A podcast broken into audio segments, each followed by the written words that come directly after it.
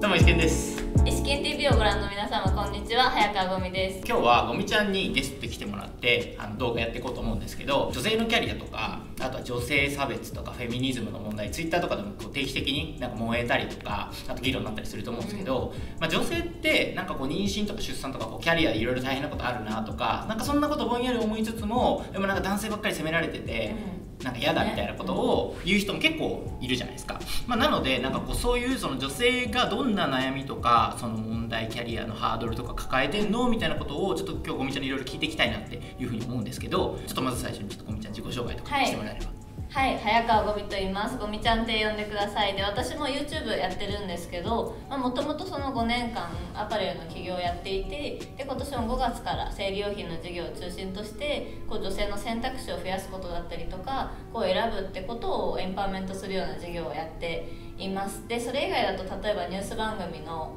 こう MC だったりとかコメンテーターとかをもうなんだかんだ3年半くらいやっていて、って感じのキャリアではあるんですけどまああの今日ね来てこういろいろ話したらいいなと思ってるしそれこそ石健さんはまあこのチャンネルで例えば社会学的なこととか政治のこととか結構いろいろやってると思うんですけどその中でやっぱこうフェアにフェミニズムとか女性問題を扱ってる人ってそこまでまあ多くないというか結構ポジショントークになっちゃいやすいからなんかその辺りすごいこう中立的に話してるのめちゃくちゃいいなって思ってちょっとね今日そういう話できたらいいなって思ってます。はい。よろしくお願いします。お願いします。お願いします。ってことで女性のキャリアとてこうライフステージが男性と違うよねとかガラスの天井みたいな話とかなんかよく聞くと思うんですけど女性のキャリア一番なんかどういうところが大変なのとかどういうところがハードルになってくるのみたいなのって何かありまあなんかいろいろなこう要素があるなと思いつつこう前提としてそもそも女性が例えば参政権を得たりとかこう女性が仕事をするのがベーシックになったのもまあ割と最近の話だなと思ってて、ね。うん、例えばその女性の参政権の話で言うと地方でもその賛成できるようになったっていうのは60年前とかね、結構ここ最近の話で。だからそういったことを考えるとまあなんかそもそも仕組み的にはやっぱベースはまあ男性が働く前提のものになってるなっていうのはそこはまあ認めざるを得ないのかなと思っていて、まあ、なんかそういう前提に立って考えると例えばその妊娠出産とかってまあ今の時点ではねまだ女性しかできないものですからなんかそういったところのこう仕組みだったりとかまあ、なんかそれで例えば逆に男性が休むってことその産休を取ったりとかするのもあまりまあ考慮には入ってないっていうのが、まあ、前提のそのやりづらさ。だからそれは女性だけじゃなくて産休取りたいなとか例えばその自分自身で子供を育てたいなっていう男性側にもこうデメリットがあるのかなって思ってて結構その仕組みの部分が一番ネックかなって思ってるかな。そうっすよね。なんかその男性が多分育休取るのもむずいとかあとなんかそもそも例えばがフェミニズムっていう分野も別にその男性の学問みたいなのって、まあ今だとねちょっと男性学とか出てきたけど、ね、でも本当少しですか、ね、そうそうそう。なんかその女性女性学とかなんかその女性のなんか歴史とかってわざわざ名前が付くってことは今までそれに光が当たってなかったってことだからそう。だそれこそそれで言うと実は婦人科とかも歴史がそこまで深くなくてそうそう婦人科ってもともとその、えーと、1900年代半ばくらいまで例えば生理とかについて、うん、とか女性のその体についての論文ってそんなに出てなくてそうそうだからそれまでってその女性の体のことで飯を食うなんていう なるほどね。例えば何ですかね、まあ、研究者とかの中でもちょっとバカにされるような風潮があったりとか、あとさらにちょっと前に行くとこうヒステリックを治すための場所だったんですよね。なるほど。そうあのヒステリーって子宮って意味がギリシャ語であるんですけど、そうそうあの子宮っていうのが言葉の元になっていて。すごいっすねそうそうそうだから女性のあのものだとまあ基本的にはされてきたんですよ、ヒステリーって。でまあそれの原因が例えばその欲求不満だったりとか、まあ、性欲と結びつけられたりとかしててだからその、性欲があってもなくても問題とされてたんですよ。すごいね。それめちゃめちゃ 面白い。むずくない？って思うそれの治療の場としての婦人科っていうのがまあ元来あってだ。からこう例えばこうセクシャルな話とかでもなんかこういったスポットがあるよみたいな話とかも基本的には婦人科の先生が最初発見したみたいになってて、まあ、そういった理由がね実は背景にはあるんですよ。なるほどなるほど。なんか今の例えば婦人科とかもそうだけど、うん、その女性ならではの病気ってあるじゃん子宮頸がんとか、キャリアとかその日々の生活でもなんかハードルになったりはする。まあもちろんそれはなんだろうその男女問わず病気って基本的にはやっぱこうキャリアを阻害する要因にはなるものだとは思うんだけどそうん。そのがんって切り方だけで言うとその20代で検査すべきがんって意外に多くなくて。っていうのもそのがん検診って例えばまあなんていうんですかいろいろなリスクもあるので、うん。あんまりその若いうちから大量にやんない方が良かったりもするから、うんあそう。そうだから実は40代とか50代になってから検査しましょうねっていうのが割と多い。まあそのうんピロリ菌検査とかはまた別うんですけど、うんでもその一方で子宮頸がんの検診は20代からした方がよくて、はい基本的にはその性経験がある人は全員対象になってるんですよ、だからそういった意味で言うとやっぱりそのがんって切り口だけで言うと20代からもなる確率が圧倒的に高いのは子宮頸がんかなって思うかな、まあ、その辺なんかこうやっぱり男性だとねピンとこないというか、うん。全然知らない人も多い女性でもね知らないですよ。パートナーになんか行った方がいいよとか多分そういうのもなんかあんまりねこうイメージ湧かないっていうかそう気がするんだけどなんかそれで言うとその例えば女性のこう、まあ、がんっていう病気なのかあるいはその生理のこととかなんかこう俺みたいになんかこう結婚とかうん。まだ全然イメージ湧いてないみたいな人って、まあ、結構最近だと多いと思うんだけどそのなんだろうパートナーのそのそういう問題とかキャリアとかうんうん。なんかどこまで踏み込んだらいいのかねなんか。え難しいよね。そうこうなんか急にさ例えば子宮頸がんってさみたいなこと言ってもなんかえーみたいな。えーみたいなそうそうなるし女性側としてもこういきなりこうポッと言われても脈絡ないそうそうそうそう。ななんかあったのかな。うんなみたいな。そうそうそう。それってこうなんかどうなの？どうコミュニケーション取ったらいいと思う。あーでもなんかそのそもそもとして、うん。こう結構パートナーシップとか例えばツイッターのマシュマロってあの質問来るやつとかでも、うんその恋愛ができなくてみたいな話とかあるんですけどなんか前提としてその、えー、とどういうパートナーシップなのかっていうのが、まあ、あるかなと思ってて。だからそれがその短期的な1年とか2年とかの関係であれば全然キャリアの話とか、まあ、正直なくてもいいのかな。っていうのはあってだからその全員がした方がいいというよりはそのお互いした方がいいよねとか。するべきその関係性なのかとかいう前提があって、まあ、するべき関係性だった場合に関してはこうキャリアだったりとかそれはお互いのもそうだし今後その長期的にじゃあどういう形で進めていくかみたいな2人の関係性もそうだし2人の人生も。っていうのはなんか話し合うきっかけはどちらにしろあった方がいいだろうなと思ってだからなんかそこの何年先まで見てるかをこう早めに探ってみるかもねお互いね。それでもあれだよね付き合ってすぐさそういううんなんか俺1年間だけ付き合いたいと思うからみたいな なんかできないからでもどっかでねなんかこうタイミング見てそのライフステージとかライフスタイルについても話すっていうのは確かに必要なのかもうん、ねだなんだろうその さすがに1年くらいで別れると思うんだよねって正直さあるじゃん。まあまあまあ、まあ、あるけどさうん言わない。言わない言わない。言わないけどあの5年付き合いそうだなとか5年とか10年とか一緒にいたいなっていうのはあると思ってて、うんうんその場合になんかそれ伝えるのって基本的に嬉しい人が多いと思ってて、うんうんうんなんか5年とか10年とか一緒にいたいから、うんだからその10年後のじゃあどうやって2人がこういたらいいかとかうん想像したいんだよねみたいな感じで話し始めたりとかあーってて、うなんか妄想ベースでいいと思うんだよ。はいはいはいはいじゃあ10年後どんな感じになってたいのうんとか例えばじゃあこう30年後とかにじゃあなんだろうこう夫婦で子供23人いてなんか大きな犬飼ってとかそういうのでもいいと思っててえなんかそれ超楽しいじゃんみたいな。なんかそういうとこから入ってじゃあそれに対して今ってどういう感じだっけみたいな。うん。じゃあその犬飼うとか子供3人ってどこのタイミングで生まれるんだっけみたいな。そうだよね。うん。そうそうなんかそういったところからこう妄想ベースで話進めてってもいいのかも、うん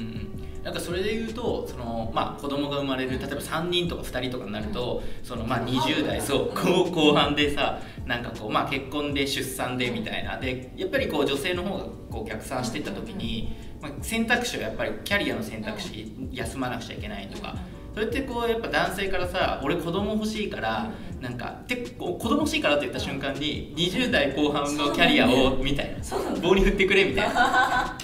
それどう？それでめっちゃわかるそのなんだろういや嬉しいんだがその、愛愛には言うなよいやそうなんだよね。愛に言うなとも思わないから、うん。なんかそのいや結構すごいこと言ってるぞみたいなところはねね。こうあの伝えたいなと思うけど、あでもそのその一方でこう女性側にやっぱこう最近友達とかと話してて伝えた方がいいなって思ってるのが、うん。そのキャャリアとか仕事のキャリアってある程度逆算できるじゃないですか、うん例えばここにじゃあこの商社に3年いて、うんじゃあこの後起業して、はいじゃあこんな感じでいつ調達してとかってうん引いた方がいいし、うん。基本的にはそのある程度はコントロールできる。例えばうんじゃあいつ資金調達するかとか、うんうん。そのまあ、いつ頃キャッシュアウトしそうだなとかできるじゃないですか。でもねやっぱね妊娠出産をコントロールできるものだと思わない方がいいんだなっていうのが最近のはいはい。なんか最終結論かも私の中でなるほど。ねなんかうん。自分の中でもこうある程度コントロールできると思ってたし、うんうんこういつじゃあ妊娠していつまでにとか言うけどやっぱり妊娠って意外に確率低かったりするんですよ、はいはいはい。それが特に30代に乗っかってきたりとか、あと意外にみんな気づいてないけど35から高齢出産に入るんですうよ、んって考えるとあれみたいな。はい案外年数そこそこ短いぞみたいな、とかで例えば1年で妊娠する確率とかもある程度こう調べるとデータとして出てくるんですけど、なんかそういうの見るとあれみたいな。なんか多分その事業経営とかより圧倒的にその引けない。もちろん事業やっていく中でさ、うんうまあねあれ出てくるけどうそうそうそうそう、まあ、相手がいることだしね、まあ相手だからまあ例えば結婚しようとかでこういう計画で行こうねとか言ってたのに、急にまあ恋愛だからやっぱ無理とかなっちゃう こかにもあるわもなるしけだしね。例えばじゃあいつ妊活しようねしても実はそもそもその相手が妊娠できない体質だったりとかうん例えば妊娠しづらい状況だったりとかあとそれこそサウナ行ってる男性ってかなり妊娠確率低いんですよ。言うよね。そう。今ブームだしね。あでもね3ヶ月前からうん。妊活の3ヶ月前から行かなければいいんですけど。とかね知ってたらまあ選択肢は増えるけど、はいはいはい。基本的にやっぱりそれってこう蓋開けないと分からない例えばじゃあ検査したりとかじゃあ実際にその踏み込んでみないと分かんなかったりとかするからこうあんま計画しす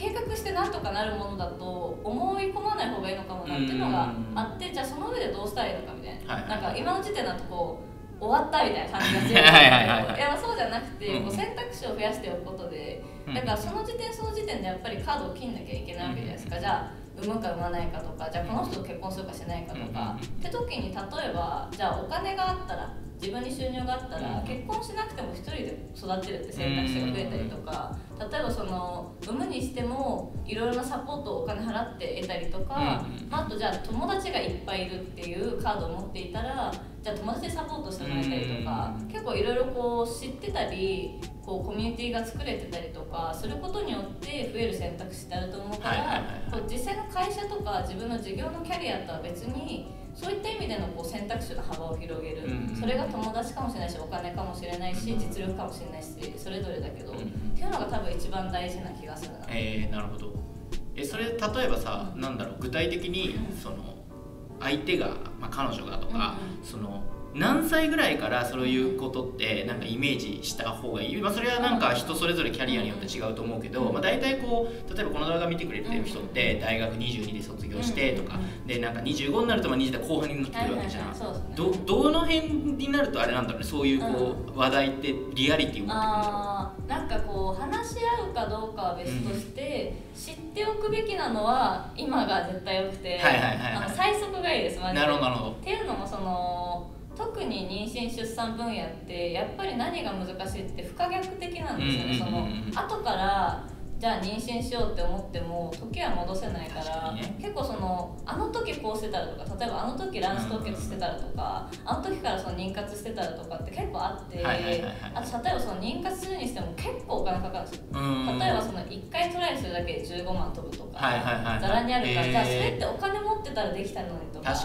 構思うわけじゃないですか。だからなんかそこが不可逆だから早めに知るだけ知っておいて、うんで知った上で今自分がどこにいるのかっていうのでその時その時で考えたらいいと思ってて、うん。だからなんか知ることによって増える選択肢ってすごいあるしじゃあなんかその時にどうしたらいいのかっていうのを多分判断できる、えー、なんか今さちらっとさ卵子凍結みたいな話出てきたけど、そのまあ、最近こう例えばそういうのテクノロジーでどうにかしようとかあとまあ妊活とかもこうだんだん技術が変わってきてとか。よすごい。それ選択肢としてやっぱ増えてるんだ。選択肢として増えてると思う。そのトライの仕方も変わってるし例えばその生理に関しても、まあ、ピルって今まで飲まなきゃいけなかったものがマイクロチップで埋め込む式になったりとかあのまだえそうなの？そう今だとリンクされてないけどあるんですよ。へでえそれがね男性側のやつも確かあるはずで、はいはいはいなんかはい今までだともう完全に永久あまあ一応戻せるらしいんですけどパイプカットとかで、うん基本的にはその一方通行っぽい感じのものが多かったけどそれ以外も出てきてるらしくて、へだからなんかいろいろ選択肢は増えてるし、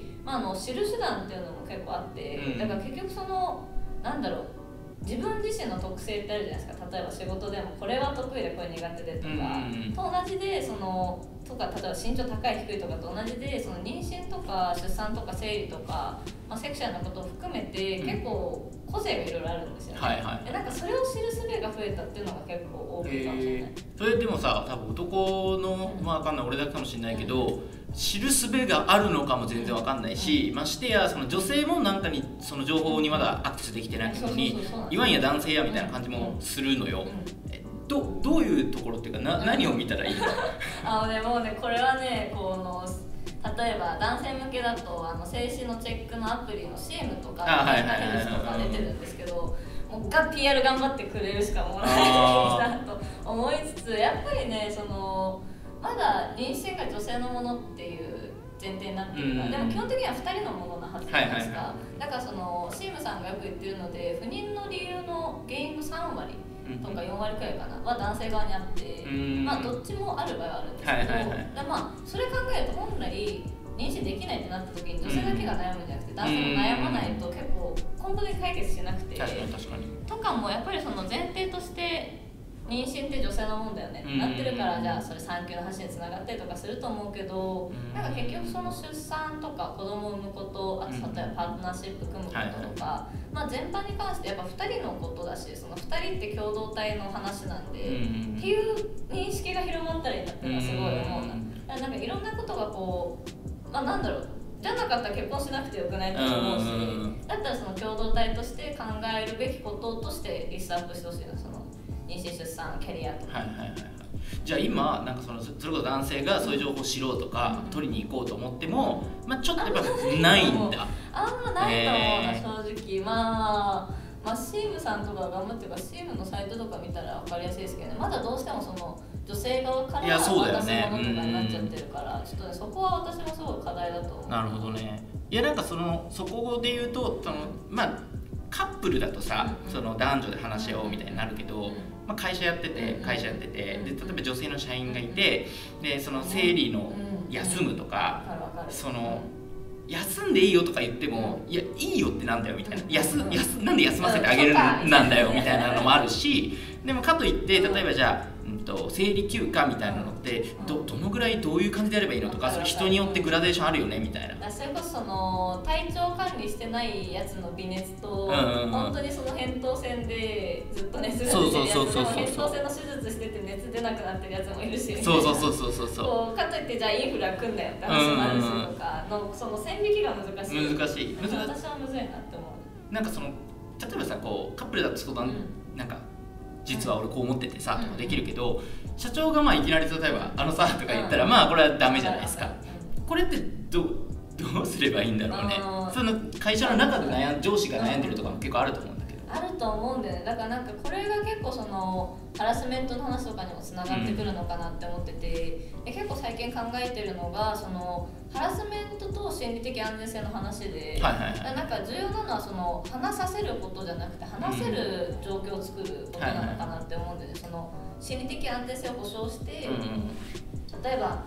本当はその例えば婦人科にも行ってピルも飲んでていろいろ治療してるけど、うん。本当にこの時期だけはダメなんですみたいな女性とかも多分いると思ってて、なんかもちろんそうじゃなくてあの行ってもないのに生理重いってさまずは言ってほしいんですけど私は、まあその上でやっぱこう対処した上でダメだって人もいると思うんですけど、うん。そういった時に相談したいけどしづらいなっていう状況が一番多分不健全じゃないですか。しなんか自分としてもというか社長としてもいやそれ最初に相談してくれたらなんとかできたってあるじゃないですか。その辞める瞬間とかにそうね実はっていう。そう言ってみたいな、なんかそういうののためにもやっぱ話せる状況を作るっていうのが一番前提として大事だと思うので、何かその知ろうとしてるとか理解しようとしてるっていう態度を示すっていうのがなんか一番こうやりやすいところなのかなと思って確かに確かに。その制度とかの話ではないですけど、うん。この人だったら話しても大丈夫そうだなとか、例えばそのなんか卑猥な言葉投げかけられなさそうだなかもしれないですし、とかは重要な気がする。結構これはこう LGBT の話とかにも多分近くて、うん。その LGBT に加ミングアウトさせることが健全